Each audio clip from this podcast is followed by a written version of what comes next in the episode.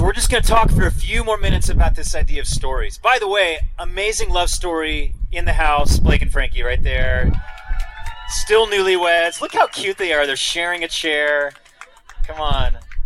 We're going to call it a canopy love story. I know I know you guys knew each other before, but somehow in our house like the deal got sealed, right? Wasn't it sitting on our couch? Remember in the early days of Costa Mesa 2? And we again have so many stories we're living in and so many headlines and feels like these days particularly more of it bad news than good. And it's hard to know which are the real stories to lay hold of. Uh, my daughter Talia, Eve over there, you can call Talia Eve now. Talia was telling me a story last night in the car, and this is a big story. This is a big headline, bigger than the election, bigger than COVID. And here's the story. Apparently, there is a potential scandal around Chuck E. Cheese. Who who loves Chuck E. Cheese? Anyone? I, I love Chuck E. Cheese. Here's the scandal. Now, this could be fake news. This could be true. I don't know. But apparently, they possibly reuse leftovers of pizza. Have you heard this story?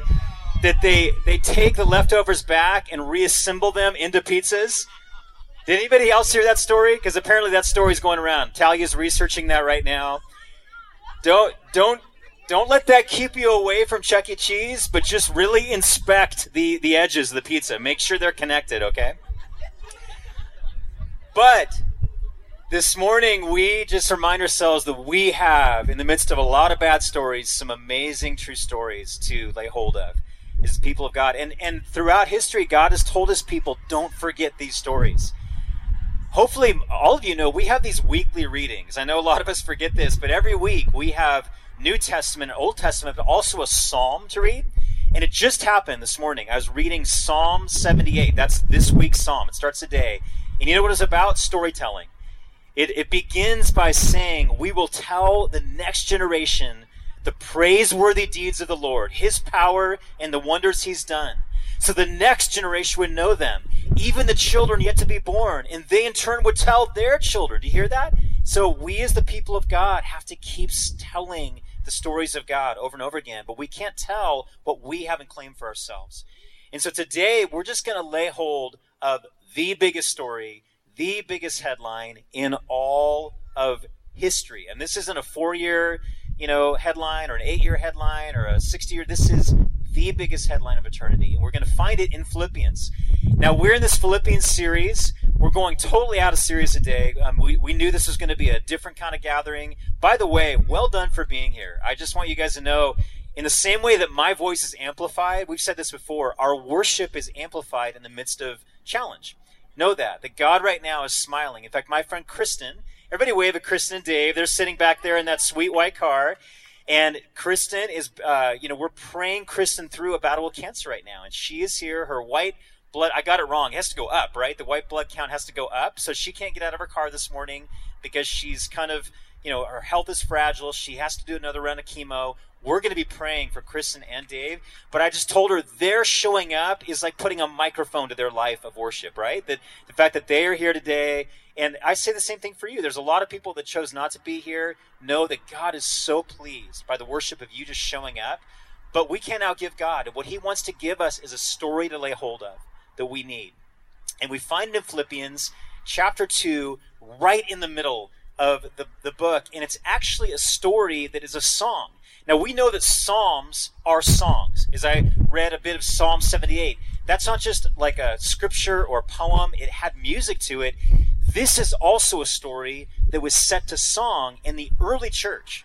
2,000 years ago, they would sing this song over and over and over again in the midst of all the stories of their day because they kept saying, This is a story that's the most important story for us to lay hold of and tell and pass on. And we're going to read that story in a minute. It's going to be really quick, but I want to give you a little context for their time because we have these crazy times and you know elections and covid and all this stuff but believe it or not back then it was just as crazy and it was in this greco-roman culture in this city called philippi and there was all sorts of power grabs happening all sorts of battles for control kind of like what we're experiencing now was true 2000 years ago in fact there was a name for it it was called cursus honorum everybody say cursus honorum now what does that sound like to you Exactly. Doesn't it? It sounds just like a Harry Potter spell. But it's not. It's not. Cursus honorum. That's exactly what I thought, Kieran. We're tracking. Um, cursus honorum means way of honor or course of honor. And it's kind of like I brought a ladder. It's kind of like a ladder. So in in these in these times in in Philippi, in this culture, you were born somewhere on the ladder. Now this ladder would need to be like a mile high to really give it its due. Some people were born down here, some people born here, but the whole point of cursus honorum, the way of honor, was to climb the ladder. So wherever you start, work your way up. In fact, listen, here was the cursus honorum categories slaves at the bottom. So slaves are down here. And then there were freed slaves. Then there were manual laborers. Then there were merchants and soldiers and artisans. Then there were aristocrats and magistrates. Now listen to this. Kristen Titoff, I told you this was coming. Guess what's above aristocrats? So like the wealthiest people? Equestrians. You know what equestrians are? The horse people. And that's Kristen Titoff right there. Equestrians are high up the ladder. And then above equestrians, there's senators, and then the imperial family, and then Caesar himself. Not just the president, this was the people, the, the man that people saw as a living God. But the point is, in this culture, your whole life, you're just fighting to get up that ladder, however you can. And it was usually backstabbing, bribing, fighting people off. And then once you're at the top, what do you do? You fight people off beneath you. You're trying to knock people off. They're trying to get up. And that was what people saw in leaders like Augustus Caesar or Alexander the Great or Nero. Some of you guys, some of you high schools have studied Nero, who was one of the worst villainous leaders, but his whole leadership was defined by power and control and, and inspiring fear. Into this culture, onto this ladder, here comes Jesus. And where does he start? Do you guys know? Bottom of the ladder? No. He starts top of the ladder because he is God. And that's what Philippians tells us is instead of going this way and fighting to stay on top and then ultimately falling back down. I mean, that's this is happening to President Trump right now. He's probably on his way down. It'll happen to Joe Biden. It'll happen to every leader on the planet. They will have a little time at the top, and as hard as they hold on, they will go back down. But Jesus starts at the top, and here is the passage. This is the song, not just scripture, a song the early church would sing over and over again. And it talks about Jesus. It says, Who being in very nature God, did not con- consider equality with God. Here he's at the top. He is God, something to hold on to, to grasp, or used to his own advantage. Rather, he made himself nothing, taking the nature of a servant. So he's coming down the ladder not just a servant, he becomes obedient unto death. He humbles himself to die, but not just death.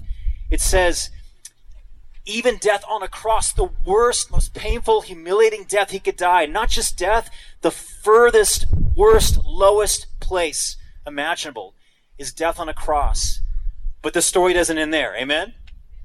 And this is the rest of the story. Therefore, God exalted him to the highest place and gave him the name that is above every name, that at the name of Jesus every knee should bow. Not just the names of that time, every knee will bow, and every tongue confess that Jesus is Lord to the glory of God the Father. And the very simple point is this that the way of Jesus is the exact opposite of the way of honor. And we live in a time where we see something very similar to this, don't we? I mean, we're talking about Philippi. This looks like Orange County. This is, looks like the U.S. We see what this kind of leadership looks like as far as I just got to get up higher, no matter what it costs, no matter what I need to achieve, or who I need to backstab, or how much money I need to attain. I need to get up the ladder and hold my place as long as possible. But if we are going to carry the name Jesus, there's a different way that Jesus modeled for us to take and it's going further and further and further down. And and when I was uh, just getting started doing stuff in front of people, I was a worship leader. I get to do that every once in a while now. I had a keyboard. At first, I was terrified because honestly, just attempting to sing, play, and lead people at the same time felt impossible. Like I just was nervous, and so I had a little verse taped to my keyboard, and it said. Uh, the Lord will be your confidence and keep your foot from being caught. That's in Proverbs. And I crossed out foot and wrote in fingers because I just was like, I just need to be able to play these chords and sing these songs and engage people. But then as I got more confidence and I started feeling more comfortable and the crowds grew and there was a season where I was in front of a lot of people leading worship, I knew I needed another verse. And it was 1 Peter 5 6. It says, Humble yourself under the mighty hand of God, and he will exalt you at the right time. And I needed that verse because I was tempted to, to want to be exalted at that time in front of a lot of people and in moments where people were looking to me and applauding me. And I needed that in view. And I want to ask you today, and this is just something for us to take home where do you need that card taped in your life right now? In this time when all that's being modeled is control and fighting for my way and my opinion and my party and my whatever. Where's the place where you and for me it was my keyboard. It was that on that stage where's the place where you need to be reminded that's not the way of jesus. The way of jesus is releasing power releasing preference. We'll talk about this when we come back to philippians 2 later that before this song paul is saying guess what? Your preferences don't matter. It's the preferences of others. Let your gentleness be known to all release your opinions and preferences for the sake of others and that's why he says, because Jesus showed us the way. And so I think that's an encouraging word for us today. But the biggest word is that doesn't matter who's in the White House, we know who's on the throne, and his name is Jesus. And he's not going to be up for reelection. it's like a, it's an eternal appointment. We we don't ever have to question that there is a story that's above all stories, and a king that's above all kings, and a power that's higher than any power and a name that's above all names. And Kiana's going to come up right now. And much like the early church, sung these truths. Again, these were words that were sung. There's something about singing words that help them soak into our hearts, into our realities. And so Kiana's going to come up and just lead us in some songs that remind us of this Jesus. Not only who he became, that he descended the ladder, but the story didn't end there, that he was raised up. And we want to be people that have the courage to go down the ladder, because we have a king that ultimately says, I'm going to raise you up with me. If you humble yourself, I will lift you up. Not in the moments you most want to be lifted up, but in the most important times, I will lift you up. In fact, the very next verse, 1 Peter 5 7 says, Cast your cares upon him because he cares for you. And so there's a God even this morning that's ready to lift you up. As we are ready to humble ourselves and say, Jesus, you are the one. You are the name. You are the king. You are the power. You are the story. So can we do this? We're going to stand. This is going to be kind of our, our closing moments. And the whole point of today is just to remind us there's a big story we're living in, a bigger one than the world's talking about. And we want to be people that are aligning our hearts, aligning our lives, aligning our church to that story. So Kiana's going to lead us. And let's just kind of hang in for these last minutes of worship together.